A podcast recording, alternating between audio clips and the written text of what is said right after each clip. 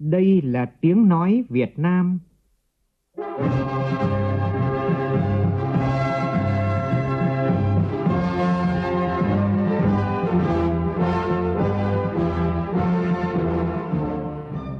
là tiếng nói Việt Nam, phát thanh từ Hà Nội, thủ đô nước Cộng hòa xã hội chủ nghĩa Việt Nam.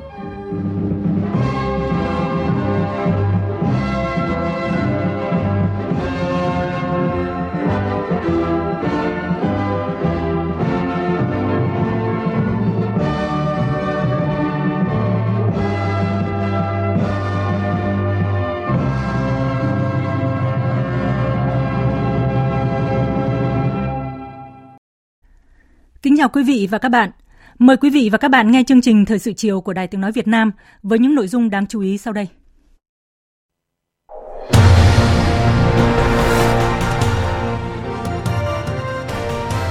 Chính phủ luôn quan tâm đồng hành cùng cộng đồng doanh nghiệp với phương châm lợi ích thì hài hòa, rủi ro thì chia sẻ.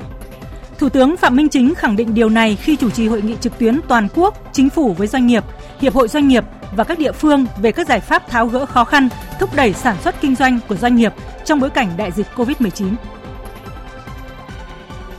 Thủ tướng Phạm Minh Chính dự lễ ra mắt Trung tâm Công nghệ phòng chống dịch COVID-19 quốc gia.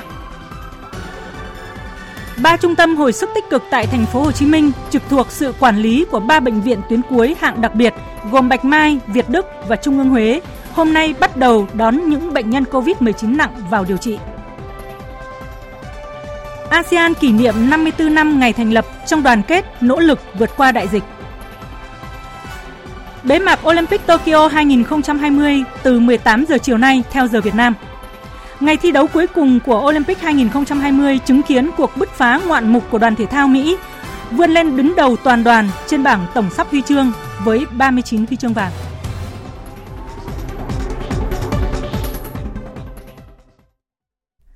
Bây giờ là nội dung chi tiết. Thưa quý vị và các bạn, phát biểu tại hội nghị trực tuyến toàn quốc của Thủ tướng Chính phủ với đại diện các doanh nghiệp, hiệp hội doanh nghiệp và các địa phương về các giải pháp tháo gỡ khó khăn, thúc đẩy sản xuất kinh doanh của doanh nghiệp trong bối cảnh đại dịch COVID-19 diễn ra vào sáng nay, Thủ tướng Phạm Minh Chính nhấn mạnh, đây là một thử thách rất lớn, nhưng lửa thử vàng, gian nan thử sức. Tin rằng đội ngũ doanh nhân, doanh nghiệp sẽ vượt qua được đại dịch COVID-19 và còn tạo dựng được thương hiệu riêng của mình với việc nâng giá trị cao đẹp nhất của người kinh doanh là tâm, tài, trí, tín. Phóng viên Vũ Khuyên phản ánh. Phát biểu khai mạc hội nghị, Thủ tướng nhấn mạnh, dịch bệnh hiện nay đòi hỏi tất cả chúng ta, đặc biệt là đội ngũ doanh nhân, doanh nghiệp, đã quyết tâm phải quyết tâm hơn nữa, đã cố gắng phải cố gắng nhiều hơn nữa, nắm bắt cơ hội để phát triển doanh nghiệp và góp phần phát triển đất nước với tầm nhìn xa trông rộng gắn với dự báo tình hình trong thời gian tới. Thủ tướng đánh giá cao cộng đồng doanh nghiệp bằng bản lĩnh trí tuệ vẫn duy trì được sản xuất kinh doanh, không để đứt gãy chuỗi sản xuất, đảm bảo cuộc sống của người lao động, góp phần tăng trưởng kinh tế những tháng đầu năm. Hội nghị này là dịp để chính phủ, thủ tướng chính phủ lắng nghe tâm tư nguyện vọng, đề xuất kiến nghị của cộng đồng doanh nghiệp, các hiệp hội, địa phương, các cơ quan đơn vị, tìm cho được các giải pháp tháo gỡ cụ thể, thiết thực, hiệu quả trong tình hình cấp bách hiện nay. Tại hội nghị, các kiến nghị của doanh nghiệp khẳng định, trong bối cảnh dịch bệnh diễn biến phức tạp và ngân sách còn eo hẹp, nhưng chính phủ đã hết sức nỗ lực bố trí thu xếp các nguồn ngân sách để có những khoản hỗ trợ rất thiết thực cho doanh nghiệp vượt qua khó khăn, duy trì sản xuất kinh doanh. Điều này được khẳng định chủ trương nhất quán của chính phủ trong đồng hành với doanh nghiệp, kịp thời tháo gỡ khó khăn cho doanh nghiệp và hỗ trợ doanh nghiệp về tài chính, về vấn đề chính sách để doanh nghiệp vượt qua khó khăn, duy trì hoạt động sản xuất kinh doanh cho rằng chúng ta đang ở giữa hai cuộc chiến là cuộc chiến chống dịch để bảo vệ sinh mạng và cuộc chiến kinh tế để bảo vệ sinh kế của người dân. Đây là cuộc chiến song hành và đều rất khắc nghiệt. Chủ tịch Phòng Thương mại và Công nghiệp Việt Nam Vũ Tiến Lộc đề nghị hỗ trợ hay gói kích thích kinh tế lớn nhất lúc này thì theo chúng tôi lại chính là cái tìm mọi cái cơ hội có thể để có thể nới lỏng giãn cách, thiết lập vùng xanh, luồng xanh, mở cửa thị trường được trong cái điều kiện có thể. Bây giờ chúng ta đang thực hiện giãn cách rất lớn, các tỉnh thành phố các trung tâm công nghiệp đang giãn cách. Làm thế nào để tận dụng mọi cơ hội? Nếu mà không mở cửa được rộng khắp thì những cái vùng xanh, những cái cơ hội ấy, thì có thể mở trong những vùng hẹp để làm sao tạo điều kiện tốt nhất cho doanh nghiệp có thể duy trì được cái sản xuất kinh doanh. Đại diện một số hiệp hội doanh nghiệp cũng đề nghị các cấp có thẩm quyền cần đẩy nhanh hơn nữa tiến độ giải ngân gói hỗ trợ 26.000 tỷ, nhất là đối với các tỉnh phía Nam. Cần có những giải pháp quyết liệt hơn trong hoạt động xúc tiến thương mại, mở rộng thị trường xuất khẩu, tận dụng tối đa cơ hội do các hiệp định thương mại tự do thế hệ mới mà nước ta đã tham gia mang lại giải quyết ách tắc giao thông trong lưu chuyển hàng hóa cũng như quan tâm chỉ đạo đẩy nhanh tiến độ tiêm và nâng cao tỷ lệ bao phủ chống dịch đối với công nhân, ngư dân, người lao động. Tiếp tục có các chính sách hỗ trợ tiền điện, có các hướng dẫn cụ thể về y tế tại chỗ, nhất là vấn đề cách ly y tế khi phát hiện ra các ca F0. Sau khi nghe các ý kiến thảo luận, phát biểu kết luận hội nghị, thay mặt chính phủ, Thủ tướng Chính phủ Phạm Minh Chính ghi nhận cộng đồng doanh nghiệp luôn chung tay chung sức đồng lòng với Đảng, Nhà nước cùng các cấp các ngành và nhân dân trong phòng chống dịch. Nhất là tinh thần chống dịch như chống giặc, chuyển từ phòng ngự sang tấn công, đặt mục tiêu cao nhất là không để xảy ra khủng hoảng y tế, đảm bảo sức khỏe tính mạng của người dân là trên hết, không để xảy ra khủng hoảng kinh tế xã hội, phấn đấu cao nhất đưa đất nước ta trở lại bình thường trong thời gian sớm nhất, ngắn nhất, chậm nhất là quý 4 năm 2021 hoặc là đầu năm 2022. Trong đó, chúng ta cần coi trọng biện pháp chống lây nhiễm, Do đó, biện pháp phải thống nhất chặt chẽ, giám sát thực hiện nghiêm túc, ý thức của người dân phải được nâng cao, cùng thực hiện. Chúng ta quyết tâm hy sinh 1-2 tháng để bóc gỡ hết F0, xanh hóa vùng đỏ, cũng phải chịu đau khối u, cần phải cắt. Có sự mất mát hy sinh, đổi lại mới có sự bình yên khỏe mạnh. Đảng, Nhà nước rất thấu hiểu và chia sẻ khó khăn của cộng đồng doanh nghiệp. Đây là thời điểm khó khăn tác động mọi mặt đối với doanh nghiệp, nhưng không vì thế mà đánh mất lạc quan, bản lĩnh, niềm tin chiến thắng để vượt qua, càng khó khăn càng phức tạp, càng phải giữ bản lĩnh, phát huy dân chủ, lắng nghe ý kiến, trí tuệ tập thể, sự đoàn kết của toàn dân chống dịch và sản xuất. Chúng ta bình tĩnh, kiên định, sáng suốt tìm lối ra, tham khảo các mô hình hay của các nước, các địa phương làm tốt, đồng thời không nên hốt hoảng, mất bình tĩnh. Thủ tướng khẳng định, mỗi người dân mạnh khỏe, doanh nghiệp mạnh khỏe thì đất nước mạnh khỏe. Tiếp tục kiên trì thực hiện các biện pháp mục tiêu đã đưa ra, ưu tiên lúc này trên phạm vi cả nước là ngăn chặn dịch bệnh, chỗ nào an toàn mới sản xuất.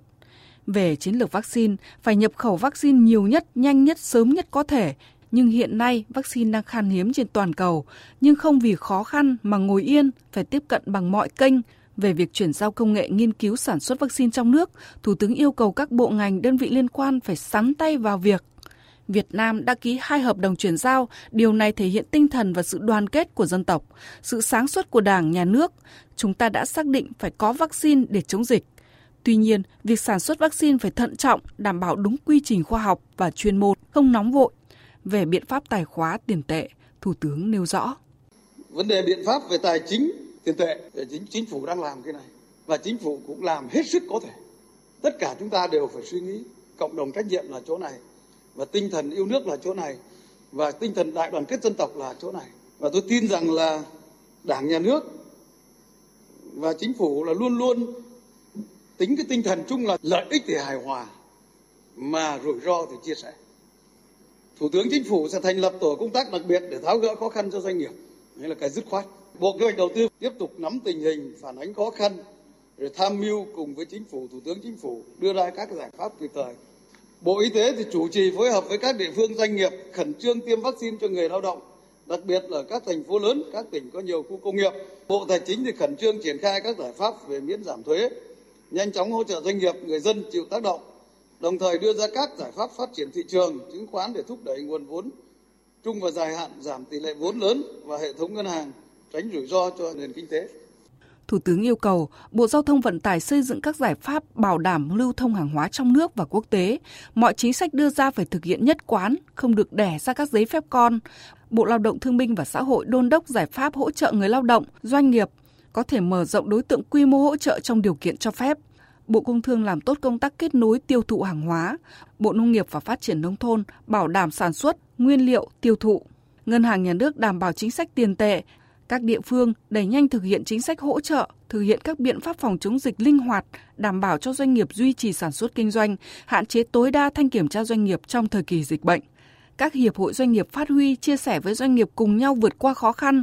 Bộ Thông tin và Truyền thông thúc đẩy các biện pháp công nghệ trong phòng chống dịch. Các doanh nghiệp nâng cao sức chống chịu với các cú sốc bên trong và bên ngoài.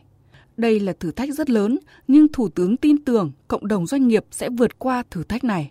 Đây là một cái thử thách rất lớn nhưng mà lửa thử vàng gian nan thử sức nên tôi tin rằng đội ngũ doanh nhân doanh nghiệp của chúng ta sẽ vượt qua được cái đại dịch Covid-19 này mà còn tạo ra dựng ra được cái thương hiệu riêng, cái danh hiệu riêng cho mình với một cái giá trị cao đẹp nhất của người kinh doanh là tâm tài trí tín.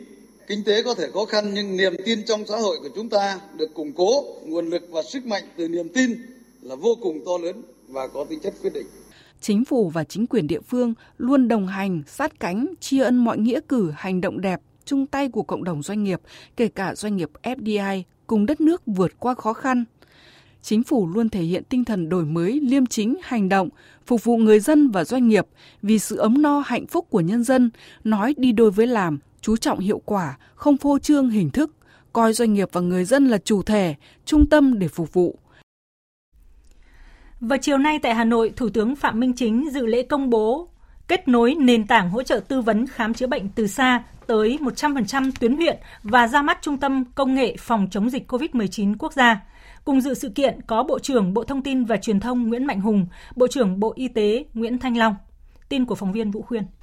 Sự kiện do Bộ Thông tin và Truyền thông và Bộ Y tế phối hợp tổ chức với sự tham gia của Tập đoàn Viettel, Tập đoàn VNPT và đại diện các cơ sở y tế tại tuyến huyện trên toàn quốc qua kết nối hệ thống telehealth. Với sự kiện này, 100% cơ sở y tế tuyến huyện đã được kết nối, góp phần xóa nhòa giới hạn giữa các tuyến, các ca bệnh khó, trong đó có điều trị bệnh nhân COVID-19 sẽ được hội trần bởi các chuyên gia hàng đầu mà không cần chuyển lên tuyến trên. Hưởng ứng lời kêu gọi của Tổng Bí thư Nguyễn Phú Trọng, thực hiện chỉ đạo của Thủ tướng Chính phủ Phạm Minh Chính trong việc triển khai các biện pháp phòng chống dịch COVID-19 gắn với thông điệp 5K cộng vaccine và công nghệ.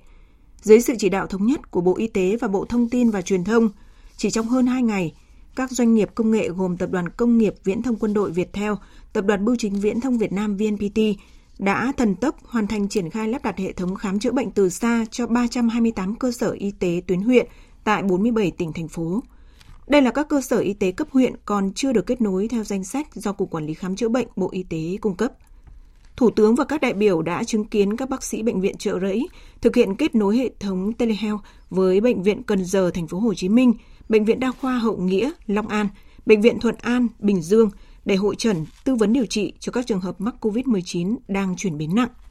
Thủ tướng cũng đề nghị và lắng nghe nhiều điểm cầu tại các địa phương như Đồng Tháp, Tiền Giang, Đồng Nai, Bình Phước, Lâm Đồng, Gia Lai, Đắk Lắk, Bà Rịa Vũng Tàu, Khánh Hòa, Phú Yên, Nghệ An, Lạng Sơn kết nối, trao đổi với bệnh viện Trợ Rẫy về công tác điều trị bệnh nhân. Thủ tướng đồng thời dành nhiều sự quan tâm đến tuyến đầu chống dịch COVID-19, gửi lời thăm hỏi động viên đến các y bác sĩ tại các điểm cầu và trên cả nước. Theo các y bác sĩ tại các điểm cầu, đây là một trong những giải pháp hiệu quả trong việc hỗ trợ chẩn đoán, điều trị kịp thời hạn chế quá tải ở các bệnh viện tuyến trên và giảm bớt tiếp xúc giữa bệnh nhân với bác sĩ. Cùng với đó, giúp các y bác sĩ tại các vùng sâu vùng xa yên tâm, tự tin hơn trong điều trị bệnh nhân.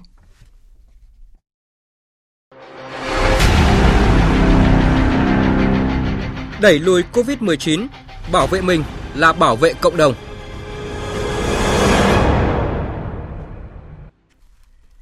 Hôm nay, đoàn công tác của chính phủ do Phó Thủ tướng Vũ Đức Đam, trưởng Ban chỉ đạo quốc gia phòng chống dịch COVID-19 làm trưởng đoàn tới làm việc với các tỉnh Kiên Giang và An Giang về công tác phòng chống dịch bệnh. Phó Thủ tướng Vũ Đức Đam đề nghị các địa phương này phải tận dụng khoảng thời gian giãn cách theo chỉ thị 16, tăng tần suất xét nghiệm, sàng lọc những khu vực có nguy cơ lây nhiễm cao. Phản ánh của phóng viên Đài Tiếng Nói Việt Nam đi theo đoàn công tác. Từ ngày 19 tháng 7 đến nay, tỉnh Kiên Giang phát hiện 276 ca bệnh, trong đó có 174 ca phát hiện trong khu vực cách ly phong tỏa và 102 ca ngoài cộng đồng. Phần lớn các ca nhiễm COVID-19 là các trường hợp trở về từ thành phố Hồ Chí Minh và các tỉnh có dịch rồi lây lan ra cộng đồng. Về năng lực xét nghiệm, tỉnh có 5 phòng xét nghiệm khẳng định COVID-19 với công suất 3.000 mẫu đơn một ngày. Về năng lực điều trị bệnh nhân COVID-19, tỉnh có tổng số 583 giường, trong đó có 136 giường cho bệnh nhân nặng, 20 giường cho bệnh nhân nguy kịch. Tại cuộc họp, các thành viên đoàn công tác nhận định các phân tích dữ liệu về nguy cơ lây nhiễm cho thấy Kiên Giang đang ở mức độ nguy cơ dịch bệnh rất cao khi ghi nhận chuỗi lây nhiễm trong khoa nội tiêu hóa bệnh viện đa khoa tỉnh. Các ca nhiễm phát hiện qua sàng lọc lây nhiễm chéo trong khu cách ly chưa thực sự xét nghiệm sàng lọc tầm soát diện rộng. Do đó, Kiên Giang cần đẩy mạnh truy vết triển khai tại những nơi nguy cơ lây nhiễm dịch cao để phát hiện ca nhiễm trong cộng đồng. Theo Thứ trưởng Bộ Quốc phòng Võ Minh Lương, Tổ trưởng Tổ công tác đặc biệt của Chính phủ ngày mai tôi sẽ họp trên điểm cầu tôi mời tất cả các đồng chí là chủ tịch rồi công an quân sự giao, giao thông vận tải y tế triển khai cái nội dung để hỗ trợ các địa phương là chốt rất chặt từ ở Cà Mau lên tới miền Trung. Đấy, trên cái trục đường đó cái trục đường 1A này chúng tôi sẽ triển khai các cái chốt rất là mạnh rất là cứng. Còn các cái chốt còn lại gọi là chốt chiến thuật đó là do địa phương phải phải thực hiện giống như tôi triển khai, triển khai cái chốt chiến dịch đó, trên trục đường còn tại tỉnh An Giang, Chủ tịch Ủy ban nhân dân tỉnh này Nguyễn Thanh Bình báo cáo từ ngày 15 tháng 4 đến nay, trên địa bàn tỉnh ghi nhận 531 trường hợp dương tính với virus SARS-CoV-2. Năng lực xét nghiệm RT-PCR của An Giang đạt 1.200 mẫu đơn một ngày và sẽ nâng công suất lên trên 3.000 mẫu đơn một ngày. Tỉnh có 14 cơ sở là khu điều trị bệnh nhân COVID-19, trong đó bệnh viện tuyến tỉnh điều trị bệnh nhân nặng với 90 giường, 10 trung tâm y tế tuyến huyện với khoảng 350 giường dành cho bệnh nhân nhẹ, trung bình và đang xây dựng mở thêm 700 giường. Nhấn mạnh Kiên Giang và An Giang là các địa phương có nguy cơ lây nhiễm dịch COVID-19 cao từ cả từ trong nước và biên giới. Phó Thủ tướng Vũ Đức Đam đánh giá cao chính quyền các địa phương và nhân dân đã nỗ lực triển khai các biện pháp chống dịch với các cách làm sáng tạo để kịp thời kiểm soát lây nhiễm dịch COVID-19. Phó Thủ tướng Vũ Đức Đam cho rằng tận dụng thời gian thực hiện giãn cách xã hội giai đoạn 2, các địa phương quyết liệt nâng cao năng lực xét nghiệm, linh hoạt giữa các xét nghiệm nhanh và xét nghiệm real-time PCR, xét nghiệm tại nơi có nguy cơ cao nhằm kiểm soát được dịch COVID-19 trong cộng đồng. Phó Thủ tướng Vũ Đức Đam yêu cầu. Còn một số ổ dịch mà chúng ta phát hiện thì chúng ta phải khoanh nó lại thật hẹp. Cơ bản trên địa bàn tỉnh là chúng ta phải kiểm soát thật tốt để chúng ta cùng với các tỉnh khác hình thành một cái vùng xanh vững chắc, an toàn để chúng ta coi như chúng ta làm cái hậu cứ và có như vậy thì sản xuất đời sống của nhân dân mới quay lại cái bình thường mới được kể cả các ông chí kiểm soát tốt dịch rồi thì sau khi thực hiện chỉ thị 16 hết tới đây thì cũng vẫn phải có những cái điều chỉnh nhất định trong đời sống trong sản xuất. Vì trong cái bối cảnh là chúng ta bây giờ chưa có miễn dịch cộng đồng chúng ta chưa có thuốc đặc trị và tình hình dịch kể cả trong nước ở thành phố Hồ Chí Minh rồi ờ, gần đây là Long An rồi thậm chí bên cạnh một số khu vực của Đồng Tháp các ông chí thấy vẫn còn rất phức tạp. Trước nguy cơ tiềm ẩn dịch bệnh vẫn còn trong cộng đồng, Phó Thủ tướng Vũ Đức Đam đề nghị Kiên Giang và An Giang cần phát động phong trào người dân bảo vệ vùng xanh, phát huy vai trò hoạt động của các tổ COVID cộng đồng, hoạt động theo phương châm đi từng ngõ, gõ từng nhà, ra từng đối tượng, tránh tình trạng dịch đã xuất hiện trong cộng đồng mà không kiểm soát được. Vào chiều tối nay, Phó Thủ tướng Vũ Đức Đam tiếp tục làm việc với lãnh đạo tỉnh Hậu Giang về công tác phòng chống dịch COVID-19. Phóng viên Phương Thoa đi theo đoàn công tác sẽ tiếp tục cập nhật thông tin trong các bản tin tiếp theo. Phóng viên Đài Tiếng nói Việt Nam thường trú tại thành phố Hồ Chí Minh đưa tin, thành phố Hồ Chí Minh đang lo thiếu vaccine ngừa COVID-19 kể từ sau ngày mai. Bắt đầu từ đợt tiêm vaccine thứ 5, tức là kể từ ngày 22 tháng 7 cho đến hết ngày hôm qua mùng 7 tháng 8, thành phố Hồ Chí Minh đã tiêm được hơn 2,1 triệu người, trong khi đó số vaccine mà thành phố đã nhận từ Bộ Y tế là gần 2,6 triệu liều. Với tốc độ tiêm khá cao như hiện nay, nếu Bộ Y tế không kịp thời phân bổ thì dự kiến hết ngày mai mùng 9 tháng 8, thành phố Hồ Chí Minh sẽ đối diện với việc thiếu vaccine tiêm diện rộng. Cũng tại thành phố Hồ Chí Minh, hôm nay ba trung tâm hồi sức tích cực trực thuộc sự quản lý của ba bệnh viện túi tuyến cuối hạng đặc biệt gồm Bạch Mai, Việt Đức và Trung ương Huế bắt đầu đón những bệnh nhân nặng vào điều trị, góp phần giảm tải cho các cơ sở y tế tuyến đầu của thành phố. Tin của phóng viên Văn Hải. Trung tâm hồi sức của bệnh viện Bạch Mai đặt tại bệnh viện Giã chiến số 16 quận 7. Trung tâm hồi sức của bệnh viện Trung ương Huế đặt tại bệnh viện Giã chiến số 13 huyện Bình Chánh. Trung tâm hồi sức của Bệnh viện Việt Đức đặt tại Bệnh viện Giã chiến số 14 thành phố Thủ Đức. Ba trung tâm có tổng quy mô 1.500 giường. Ông Nguyễn Quang Tuấn, Giám đốc Bệnh viện Bạch Mai cho biết, hiện đang điều hành hơn 400 y bác sĩ làm việc tại Trung tâm hồi sức của Bệnh viện Bạch Mai đặt tại Bệnh viện Giã chiến số 16, quận 7. Đây là những nhân viên y tế của các bệnh viện Bạch Mai, Hùng Vương, thành phố Hồ Chí Minh, Tai mũi họng Trung ương và Bệnh viện 71 Trung ương Thanh Hóa. Theo quyết định của Bộ Y tế thì, thì trung tâm này là 500 giường bệnh hồi sức tích cực để điều trị bệnh nhân ờ, COVID và chỉ ở mức độ 4 thôi. Và nếu mà bệnh nhân cần ECMO thì sẽ chuyển lên ờ, bệnh viện trợ giấy là tầng 5. Tuy nhiên thì trong hoàn cảnh thực tế thì ờ, thầy Mai sẽ up đây là tầng 5, điều trị các bệnh nhân cả tầng 4, tầng 5 và có 382 giường ở bệnh nhân tầng 4, tầng 5 và có 760 giường tầng 4. Như vậy nếu như theo cái ban đầu thì hiện nay Bạch Mai đang từng bước một hoàn thành các hạng mục để đưa cái số giường gấp đôi. Trong ngày hôm nay, Bộ Y tế đã có văn bản hỏa tốc gửi các bệnh viện trực thuộc Bộ Y tế và thuộc trường đại học, Sở Y tế các tỉnh, thành phố trực thuộc Trung ương và Sở Y tế các bộ, xin lỗi quý vị, là và y tế các bộ ngành yêu cầu tăng cường đào tạo, tập huấn nâng cao năng lực cấp cứu, hồi sức tích cực theo đề án tăng cường năng lực cấp cứu, hồi sức tích cực cho các bệnh viện điều trị người bệnh COVID-19 nặng. Các bệnh viện được yêu cầu lập danh sách bác sĩ, điều dưỡng, kỹ thuật viên đang làm và dự kiến huy động làm cấp cứu, hồi sức tích cực điều trị cho người bệnh COVID-19. Theo Bộ Y tế, đây là công việc hết sức cấp bách và yêu cầu các đơn vị khẩn trương thực hiện, báo cáo tình hình triển khai, các khó khăn vướng mắc về Bộ Y tế để được hỗ trợ kịp thời. Thưa quý vị và các bạn, trong đợt dịch COVID-19 lần thứ tư, đã có hàng trăm cán bộ quân y lên đường chi viện cho các tỉnh vùng dịch phía Nam. Hết dịch mới về là lời khẳng định của cán bộ quân y trong cuộc chiến với dịch bệnh khi bước vào mặt trận không tiếng súng. Phóng viên Nguyên Nhung ghi nhận tình cảm và suy nghĩ của các cán bộ y bác sĩ trước giờ lên đường vào Nam tăng cường lực lượng cho bệnh viện giã chiến tại thành phố Hồ Chí Minh. Anh à, em có lệnh khẩn ở thành phố Hồ Chí Minh chống dịch, em phải đi bây giờ. Vâng. Những cuộc điện thoại vội vã của các chiến sĩ quân y trước khi lên đường đã dồn nén gói ghém tất cả tình cảm với gia đình. Bởi nhận lệnh khẩn vào lúc nửa đêm, sáng sớm hôm sau phải lên đường vào thành phố Hồ Chí Minh. Các cán bộ quân y chỉ kịp chuẩn bị tư trang trong ca trực, không kịp ghé qua nhà. 100 bác sĩ y tế, người đến từ Học viện Quân y, người đến từ Bệnh viện Quân y 7, Bệnh viện Quân y 103 và Bệnh viện Y học Cổ truyền Quân đội. Từ sáng sớm đã có mặt tại điểm tập kết Lữ đoàn Vận tải 971, huyện Sóc Sơn, Hà Nội để chuẩn bị lên đường. Tất cả đều một màu đồng phục giã chiến, một chiếc ba lô đơn giản gọn nhẹ trên vai. Đó là toàn bộ hành trang đi chống dịch. Đây là những tâm sự vội vàng của trung sĩ Nguyễn Quang Sang, Học viện Quân y, của thiếu tá Nguyễn Thị Kiên và thiếu tá Lưu Thị Nguyệt Anh, Bệnh viện Quân y 7 trước giờ lên đường. Hôm nay em đi là em đã báo với ờ, gia đình chưa? Dạ hiện tại chưa em đang tính vào trong kia mới báo gia đình. Em nhận được lệnh từ bao giờ? Dạ em nhận từ đêm qua, 12 giờ đêm qua. Chồng em thì chưa biết ạ. Tại vì là em nhận lệnh trong đêm nên là em chưa kịp đấy, chồng em đi công tác rồi. Em thì cũng đêm qua em nhận được ờ, lệnh thôi. Ờ, chúng em chuẩn bị cũng rất nhanh gọn nhẹ. Chuyến công tác đột xuất này có thể là 15 ngày, có thể là lâu hơn nữa. Không ai hỏi ngày về, bởi vì số ca bệnh vẫn tăng cao và đồng đội đi trước vẫn đang miệt mài cứu chữa bệnh nhân trong các bệnh viện giã chiến và họ hiểu khi đã khoác trên mình hai màu áo chiến sĩ, bác sĩ thì những lúc gian nguy bệnh dịch hơn lúc nào hết là lúc nhân dân cần, tổ quốc cần tới họ. Đại úy bác sĩ Đặng Văn Ba, khoa hồi sức nội, bệnh viện Quân y 103 bày tỏ. Các anh em đồng nghiệp ở trong đó uh, cho biết rằng số lượng bệnh nhân F0 đặc biệt số lượng F0 nặng thì rất nhiều thì bản thân chúng tôi cũng rất nóng lòng, cũng muốn được vào để tăng cường, để giúp được cho anh em ờ, cho ờ, nhân viên y tế, rồi là giúp được cho những người bệnh được phần nào hay phần đấy. Để lại phía sau là vợ, là chồng, là con, là bố mẹ già. Nhưng hậu phương của người chiến sĩ cũng luôn trân trọng, hiểu công việc của quân nhân. Như trường hợp của các điều dưỡng quân y Nguyễn Thị Kiên và Lê Thị Thu Hiền, hay thiếu tá Đỗ Mai Phương một cháu là học lớp 10, một cháu học lớp 4.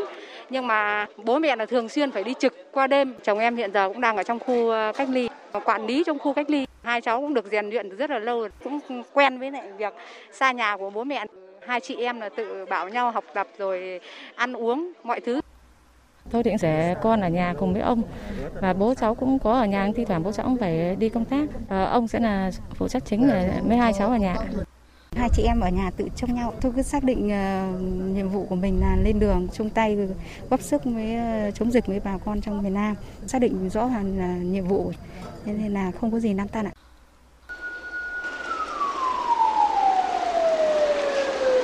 Đi nha.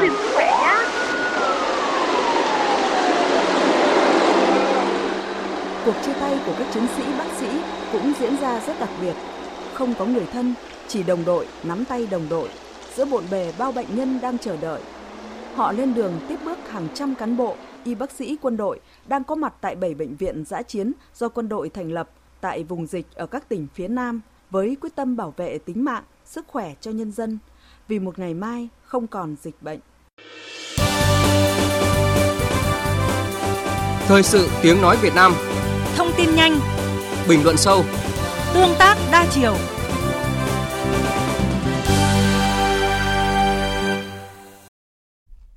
Quý vị và các bạn đang nghe chương trình Thời sự chiều của Đài Tiếng Nói Việt Nam. Thưa quý vị, thưa các bạn, Công trình nhà Quốc hội Lào là sự tiếp nối truyền thống hữu nghị đặc biệt giữa Việt Nam và Lào trong giai đoạn mới, giai đoạn xây dựng và phát triển của cả hai nước. Đây là quà tặng của Đảng, Nhà nước và nhân dân Việt Nam tặng Đảng, Nhà nước và nhân dân Lào mang biểu tượng mới của quan hệ Việt Nam-Lào. Dự kiến trong chương trình chuyến thăm hữu nghị chính thức nước Cộng hòa Dân chủ Nhân dân Lào bắt đầu từ ngày mai, Chủ tịch nước Nguyễn Xuân Phúc sẽ cùng lãnh đạo nhà nước Lào khánh thành công trình quan trọng này. Các phóng viên Trần Tuấn và Đặng Thùy, phóng viên Đài Tiếng Nói Việt Nam thường trú tại Viêng Chăn, Lào, giới thiệu về công trình rất có ý nghĩa này trong quan hệ đặc biệt Việt Nam-Lào. Công trình nhà quốc hội mới của Lào được xây dựng trên nền nhà quốc hội cũ tại quảng trường Thạt Luồng, trung tâm thủ đô Viêng Chăn, với tổng diện tích khu đất khoảng hơn 23.000 m2, trong đó diện tích xây dựng khoảng hơn 7.000 m2, bao gồm một tầng hầm, 5 tầng nổi. Công trình trên có tổng vốn đầu tư xây dựng gần 112 triệu đô la Mỹ, được giao cho Bộ Xây dựng làm chủ đầu tư dự án. Binh đoàn 11 Bộ Quốc phòng làm tổng thầu thi công đã khẩn trương bắt tay ngay vào công tác chuẩn bị từ giữa năm 2017. Thiếu tướng Nguyễn Quốc Dũng, Tư lệnh Binh đoàn 11 Bộ Quốc phòng cho biết. là binh đoàn 11 chúng tôi phải chủ động đầu tư các trang thiết bị máy móc tiên tiến hiện đại trên thế giới mang sang Lào để triển khai thi công để đáp ứng được yêu cầu về chất lượng cũng như yêu cầu về tiến độ và an toàn tuyệt đối. Đây là tòa nhà Quốc hội là cơ quan quyền lực cao nhất của nhân dân Lào.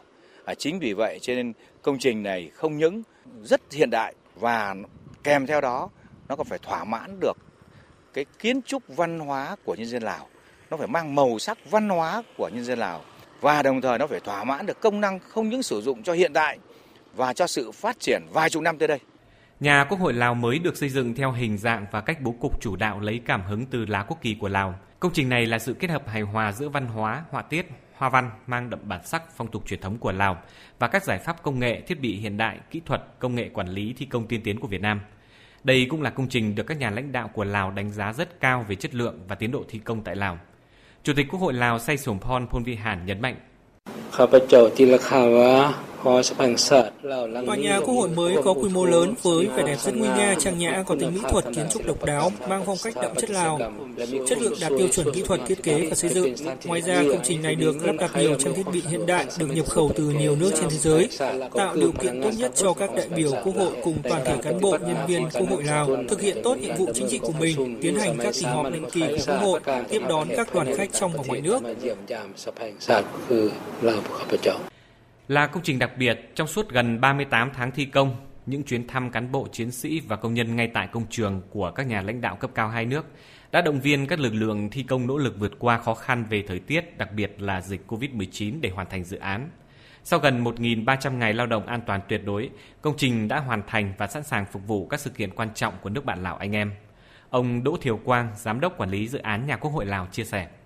Sau 37 tháng triển khai thi công từ những cọc phản hồi đầu tiên, thì chúng tôi cũng đã hoàn thành công trình và cũng đã phục vụ à, hai kỳ họp của bạn ờ, thành công.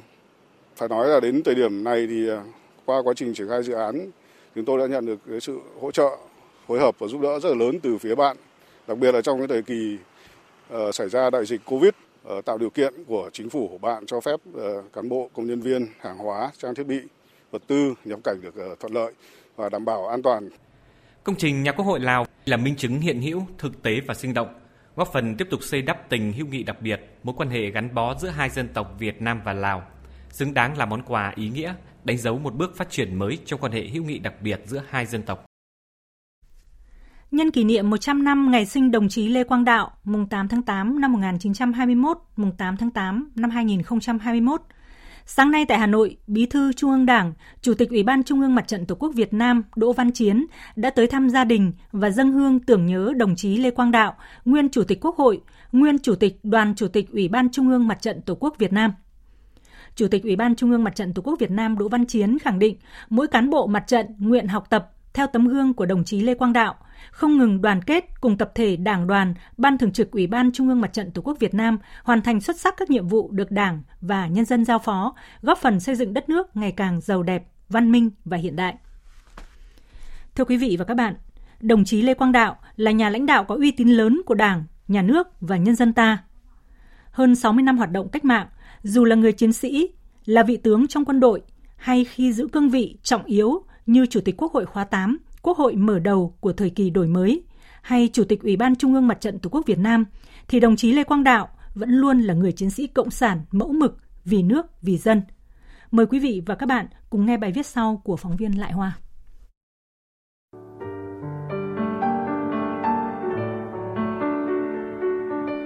Đồng chí Lê Quang Đạo, tên khai sinh là Nguyễn Đức Nguyện, sinh ra trong một gia đình giàu truyền thống yêu nước tại thị xã Từ Sơn, tỉnh Bắc Ninh. Sớm tham gia phong trào cách mạng như Đoàn Thanh niên Dân chủ Hà Nội, rồi Thanh niên phản đế những năm 1937-1939. Tới tháng 8 năm 1940, đồng chí được kết nạp vào Đảng Cộng sản Đông Dương và giữa năm 1941 lấy tên là Lê Quang Đạo để hoạt động cách mạng. Cuộc đời và sự nghiệp của đồng chí Lê Quang Đạo gắn liền với những biến đổi to lớn và sâu sắc của đất nước, đặc biệt trong công tác xây dựng, phát triển tổ chức đảng và phong trào cách mạng ở Bắc Kỳ. Với trọng trách là bí thư thành ủy Hải Phòng, rồi bí thư thành ủy Hà Nội, đồng chí Lê Quang Đạo đã thể hiện tư chất của một nhà lãnh đạo trẻ tuổi, kiên định, dũng cảm, năng động, vừa bí mật chỉ đạo xây dựng cơ sở, phục hồi tổ chức, phát triển lực lượng, phát triển phong trào cách mạng, Phó giáo sư tiến sĩ Lý Việt Quang, Viện trưởng Viện Hồ Chí Minh và các lãnh tụ của Đảng nhấn mạnh vai trò quyết định của đồng chí Lê Quang Đạo khi lần thứ ba là bí thư thành ủy Hà Nội. Trong cái buổi đầu của cuộc kháng chiến chống Pháp nó còn rất là khó khăn. Lực lượng chúng ta bước vào kháng chiến là hầu như rất là non trẻ, rất là thô sơ, nó thiếu thốn. Thế nhưng đồng chí Lê Quang Đạo đã bám sát với cả cơ sở, đặc biệt là đồng chí là cái người mà đã nêu gương thực hiện là bám sát cơ sở, bám sát cùng với quần chúng nhân dân, từ đó xây dựng được cái thế trận chiến tranh nhân dân, xây dựng phong trào du kích ở ngay cái vùng ngoại thành Hà Nội và từ đó khiến cho thực dân Pháp nó gặp nhiều cái khó khăn tổn thất. Từ hoạt động xây dựng tổ chức đảng năm 1950, đồng chí Lê Quang Đạo được điều động vào quân đội. Đồng chí đã có mặt trên khắp các chiến trường nóng bỏng, từ chiến dịch biên giới năm 1950, chiến dịch Điện Biên Phủ năm 1954, đến giải phóng Quảng Trị năm 1972. Ủy viên Trung ương Đảng, Phó chủ nhiệm Tổng cục Chính trị Quân đội Nhân dân Việt Nam, Trung tướng Trịnh Văn Quyết khẳng định đồng chí Lê Quang Đạo là một vị tướng trong quân đội có tài năng kiệt xuất, đóng góp xuất sắc cho sự nghiệp giải phóng dân tộc của đất nước, đặc biệt với đề xuất cách đánh lấn trong chiến dịch Điện Biên Phủ năm 1954 tạo nên nét đặc sắc của nền nghệ thuật quân sự Việt Nam. Trong chiến dịch Điện Biên Phủ năm 1954, từ thực tiễn kinh nghiệm chiến đấu của đại đoàn 308, đồng chí Lê Quang Đạo đã đề xuất cách đánh đánh lấn. Đây là cách đánh mới, sáng tạo và có hiệu suất chiến đấu rất cao được Bộ Chỉ huy Chiến dịch phê chuẩn và đã góp phần tạo ra sức mạnh to lớn, giành được thắng lợi quyết định trong chiến dịch Điện Biên Phủ năm 1954. Tác phong gần gũi, chân thành, thẳng thắn và nghiêm khắc luôn tạo cho đồng chí Lê Quang Đạo một uy tín lớn. Đại tướng Võ Nguyên Giáp từng nhận xét, suốt 28 năm trong quân ngũ, Lê Quang Đạo đã đem hết tài năng và sức lực, tâm hồn và trí tuệ, xây dựng và chỉ đạo ngành tuyên huấn quân đội – anh là một nhà hoạt động tư tưởng và văn hóa xuất sắc của quân đội và của Đảng. Còn với ông Nguyễn Túc, Ủy viên Đoàn Chủ tịch Ủy ban Trung ương Mặt trận Tổ quốc Việt Nam, người nhiều năm làm việc cùng với đồng chí Lê Quang Đạo thì cho rằng nét nổi bật ở đồng chí Lê Quang Đạo là niềm tin tất thắng, sự trung thành và sẵn sàng hy sinh quên mình cho lý tưởng của Đảng, vì thắng lợi của cách mạng, vì sự phát triển của đất nước và hạnh phúc của nhân dân. Đồng chí Lê Quang Đạo là một con người đức độ, một học trò xuất sắc của Chủ tịch Hồ Chí Minh. Trên kính, dưới nhường, xử nối mối quan hệ tuyệt vời. Tài năng thì phải nói rằng một con người sớm tham gia cách mạng với cái con người nhỏ, thấp nhưng mà trí tuệ thật tuyệt vời. Một trong thành công mà Trung ương Đảng giao cho đồng chí là ở chỗ đồng chí nắm bắt tình hình rất nhanh, tổng hợp rất tốt và đề xuất vấn đề rất sát với thực tiễn. hơn 60 năm hoạt động cách mạng trong bất cứ hoàn cảnh nào là người chiến sĩ cách mạng hay khi trở thành nhà lãnh đạo cao cấp của Đảng và nhà nước ta. Đồng chí Lê Quang Đạo luôn gần gũi với đồng chí đồng bào.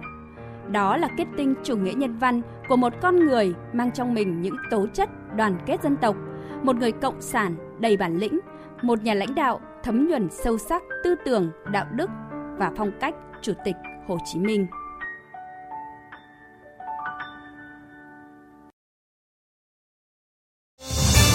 Thời sự VOV nhanh, tin cậy, hấp dẫn. Với chủ đề Chúng ta quan tâm, chúng ta chuẩn bị, chúng ta thịnh vượng của nước Chủ tịch ASEAN 2021 Brunei Darussalam đưa ra hôm nay, Hiệp hội các quốc gia Đông Nam Á kỷ niệm 54 năm ngày thành lập mùng 8 tháng 8 năm 1967, mùng 8 tháng 8 năm 2021 theo hình thức trực tuyến. Hương Trà, phóng viên Đài Tiếng Nói Việt Nam thường trú tại Indonesia phản ánh. Mở đầu buổi lễ trực tuyến, Tổng thư ký ASEAN ông Dato Lim Chok Hơi cho biết, ASEAN kỷ niệm 54 năm ngày thành lập trong bối cảnh đại dịch COVID-19 đã gây ra những thách thức chưa từng có, gây ảnh hưởng trầm trọng thêm môi trường kinh tế, xã hội và đời sống của người dân. Nhưng kể từ khi đại dịch xảy ra vào tháng 3 năm ngoái, ASEAN đã tận dụng cơ hội để củng cố và trở thành một cộng đồng bền vững và hòa nhập. So với năm ngoái, ASEAN hiện đã có thông tin công khai và toàn diện hơn về dịch COVID-19. Tổng thư ký ASEAN nhấn mạnh. Also know better on how to protect, prevent and contain the virus.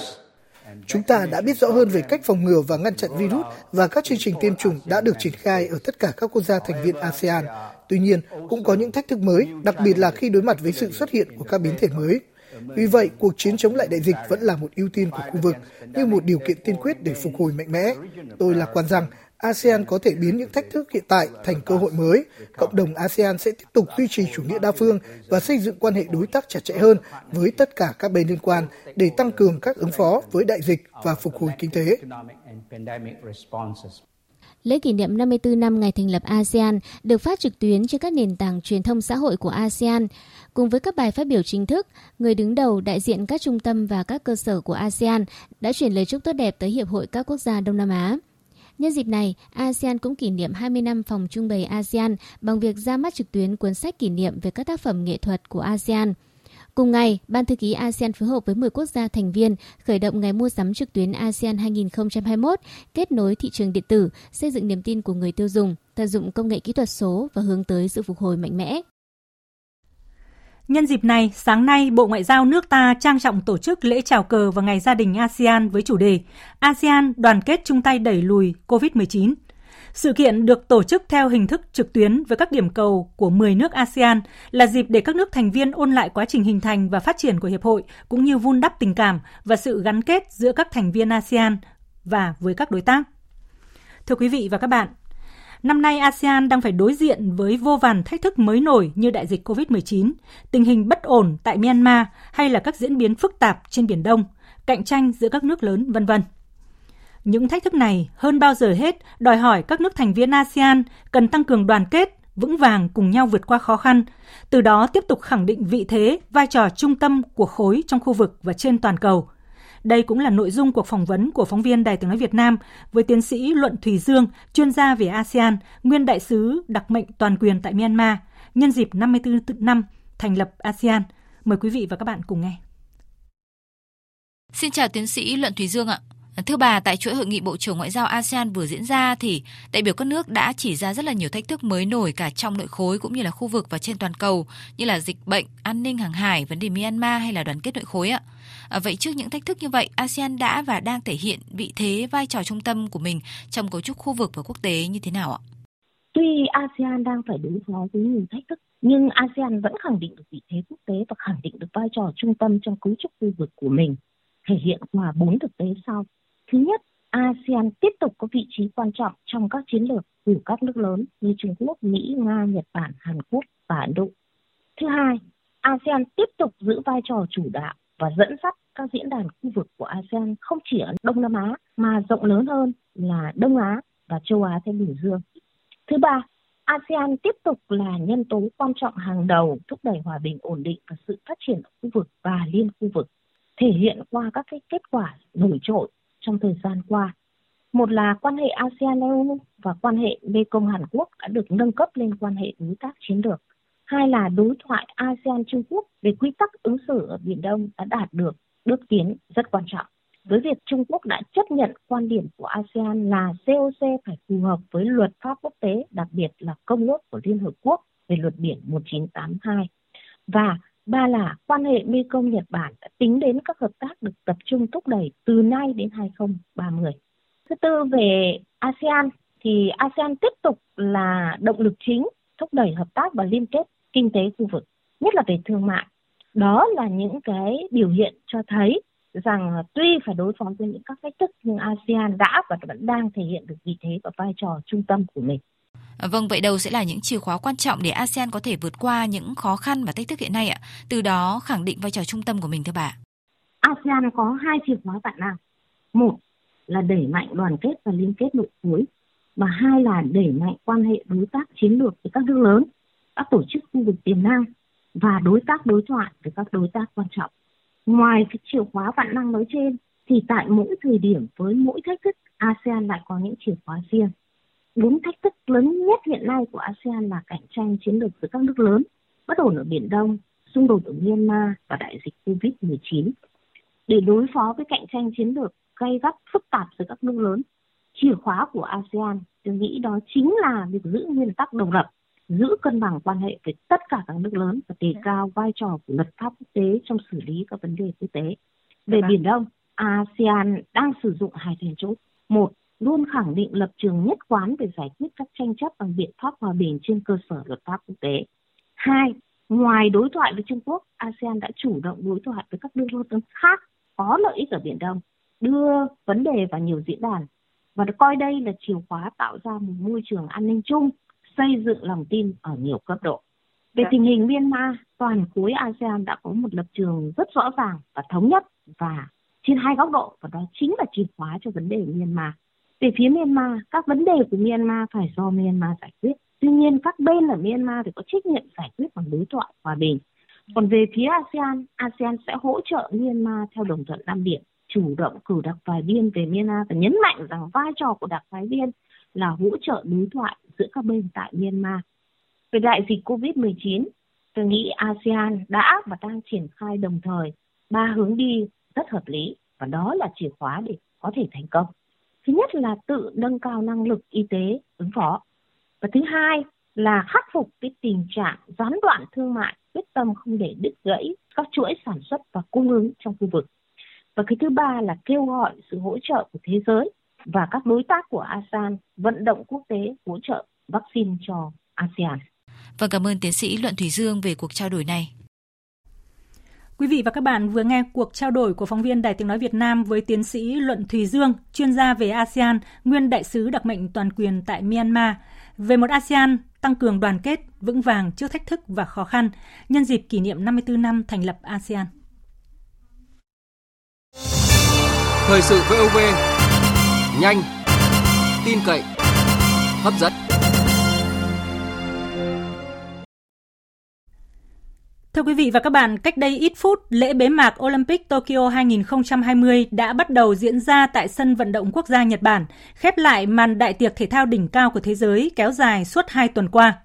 Trong bối cảnh dịch bệnh COVID-19, lễ bế mạc đã được đơn giản hóa, không có khán giả, trong khi số lượng vận động viên góp mặt ít hơn lễ khai mạc do nhiều đoàn thể thao đã về nước. Thời lượng cũng đã được rút ngắn hơn 30 phút so với kế hoạch ban đầu khi dự kiến kết thúc vào lúc 8 giờ 30 phút tối nay theo giờ Việt Nam.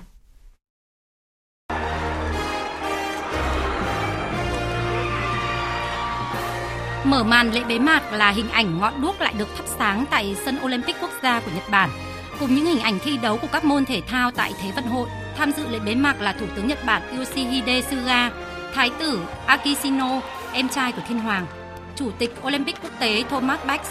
Sau màn bắn pháo hoa là nghi thức rước quốc kỳ của Nhật Bản. Lá quốc kỳ của Nhật Bản được rước vào sân bởi 6 nhân vật đặc biệt, đại diện cho vận động viên, huấn luyện viên, người khuyết tật và nhân viên y tế đây là những đối tượng mà ban tổ chức Olympic Tokyo 2020 muốn dành lời tri ân đặc biệt trong lễ bế mạc. Tham dự Olympic Tokyo 2021 có 206 đoàn thể thao góp mặt, trong đó có 205 đoàn thể thao của Ủy ban Olympic quốc gia và một đoàn thể thao đến từ đoàn tị nạn của Olympic quốc tế. 93 đoàn thể thao giành được huy chương. Chủ đề của lễ bế mạc Olympic Tokyo 2020 là What We Say, qua đó, ban tổ chức muốn phản ánh tinh thần của Olympic và thể hiện ý tưởng rằng mỗi chúng ta đều sống trong thế giới của riêng mình. Chúng ta sẽ chia sẻ điều đó để kết nối lại cùng vượt qua khó khăn. Tại lễ bế mạc, nước chủ nhà Nhật Bản sẽ bàn giao lá cờ Olympic cho Pháp, quốc gia sẽ tổ chức Thế vận hội Paris 2024. Cũng đúng thời khắc này, một lá cờ lớn nhất từ trước đến nay cũng sẽ tung bay trên thác Eiffel ở thủ đô Paris của Pháp nhằm đánh dấu thời khắc thành phố này nhận bàn giao công tác đăng cai Thế vận hội từ nước tiền nhiệm Nhật Bản. Olympic Tokyo 2020 được xem là một kỳ Thế vận hội đặc biệt trong lịch sử. Nó đã vượt qua nhiều khó khăn thách thức để có thể diễn ra và kết thúc thành công.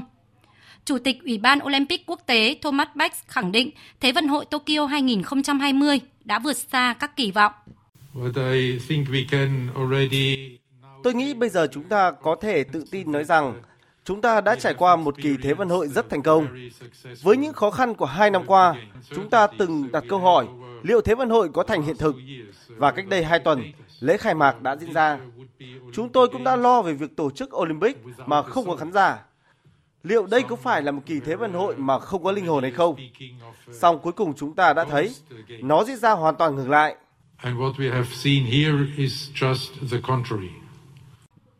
Và cũng giống như lời Tổng Giám đốc Tổ chức Y tế Thế giới WHO, thế giới cần Thế vận hội ở thời điểm này như một sự kiện của sự hy vọng. Những thông điệp hòa bình, đoàn kết và sẻ chia cũng đã được Olympic gửi đi với nhiều dấu ấn khó quên.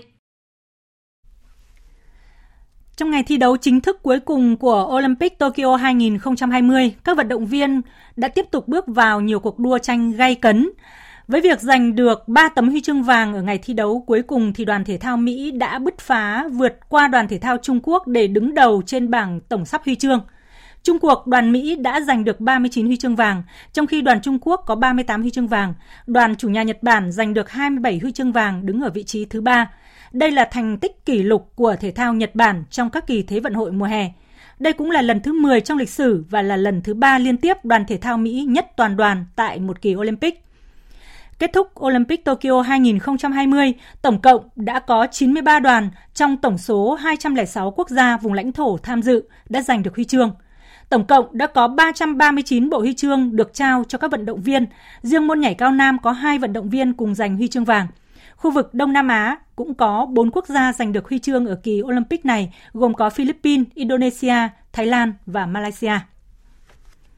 Chuyển sang các tin quốc tế đáng chú ý khác, Thủ tướng Iraq Mustafa al-Kahimi mới đây khẳng định chính phủ của ông cũng như các đảng phái chính trị trong nước vẫn quyết tâm tiến hành cuộc bầu cử quốc hội theo đúng kế hoạch ban đầu vào ngày 10 tháng 10 tới đây.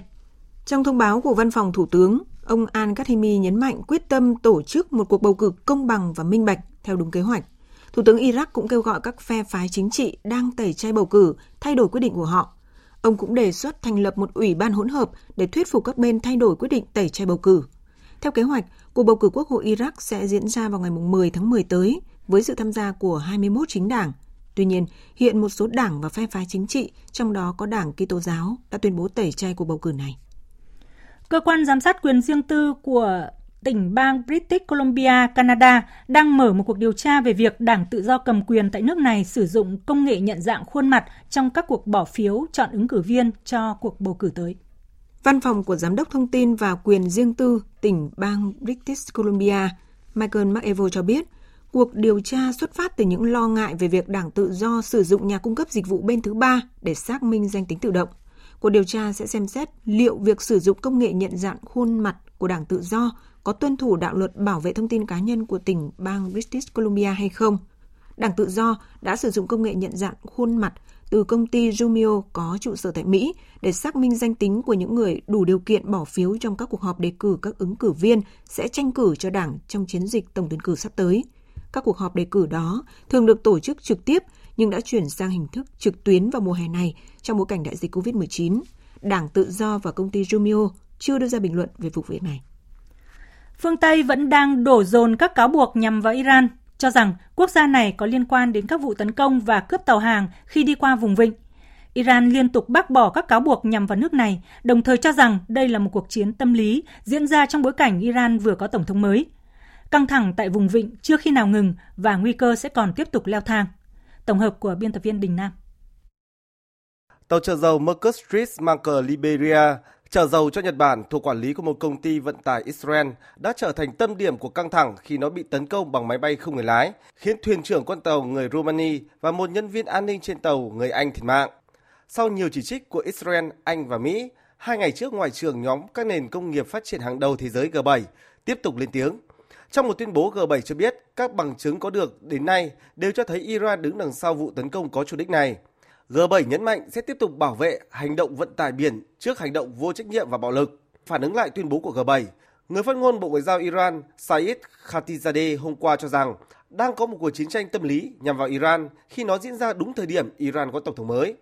Ông khẳng định Iran luôn cố gắng đảm bảo an toàn cho tuyến đường thủy chiến lược của vùng vịnh và eo biển Hormuz, coi đây là một phần an ninh của chính mình và sẽ không ngần ngại bảo vệ chủ quyền của đất nước.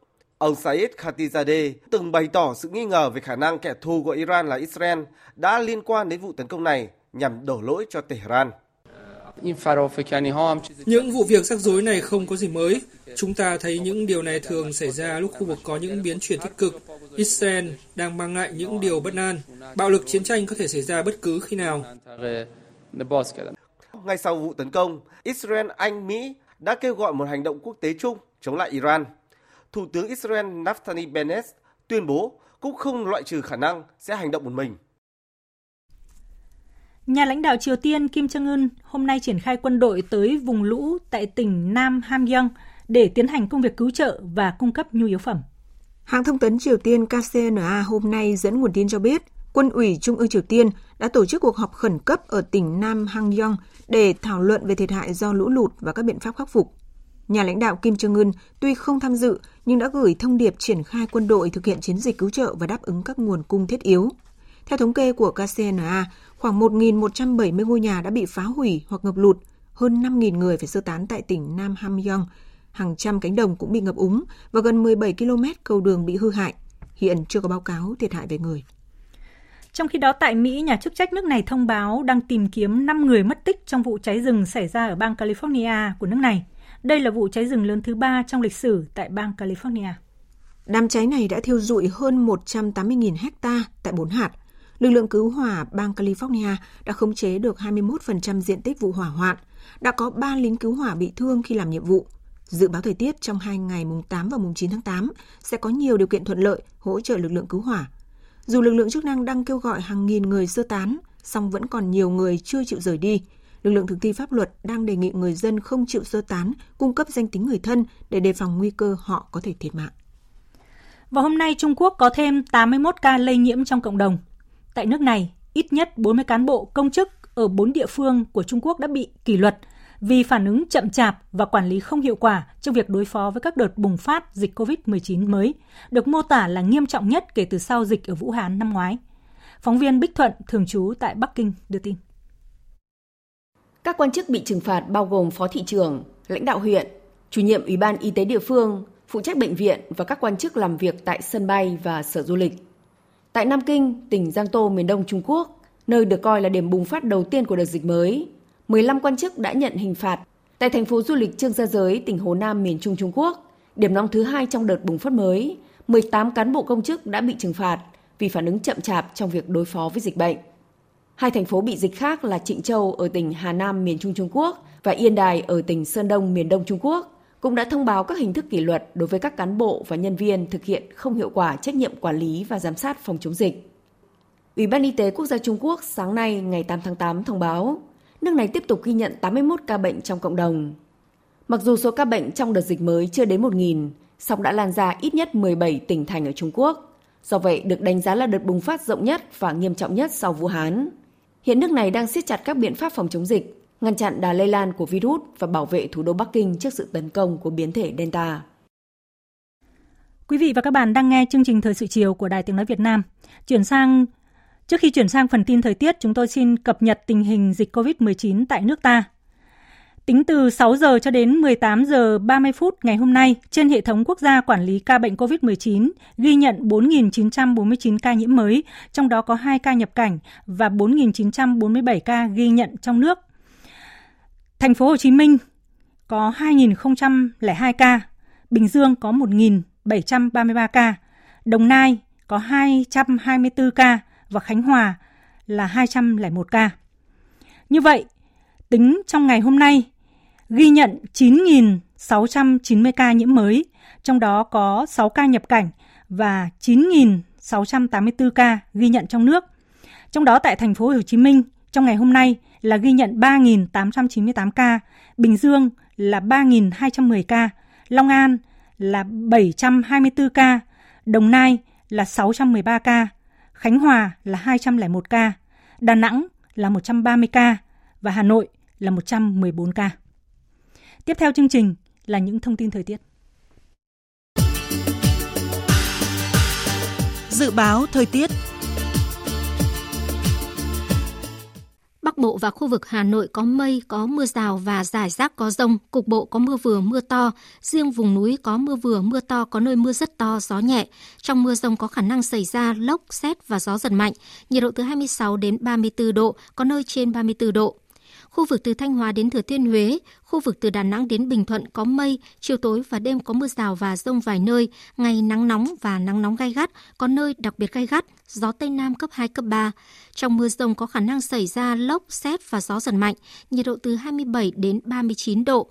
Riêng Bình Thuận, nhiệt độ cao nhất phổ biến trong khoảng 31 đến 34 độ. Tây Nguyên và Nam Bộ có mây, có mưa rào và rông vài nơi, riêng chiều tối có mưa rào và rông rải rác, gió Tây Nam cấp 3. Trong mưa rông có khả năng xảy ra lốc, xét và gió giật mạnh, nhiệt độ từ 25 đến 34 độ. Tiếp theo là dự báo thời tiết biển. Vịnh Bắc Bộ có mưa rào và rông vài nơi, tầm nhìn xa trên 10 km, gió Tây Nam đến Nam cấp 4. Vùng biển từ Quảng Trị đến Quảng Ngãi, vùng biển từ Bình Định đến Ninh Thuận không mưa, tầm nhìn xa trên 10 km, gió Tây Nam cấp 4, cấp 5.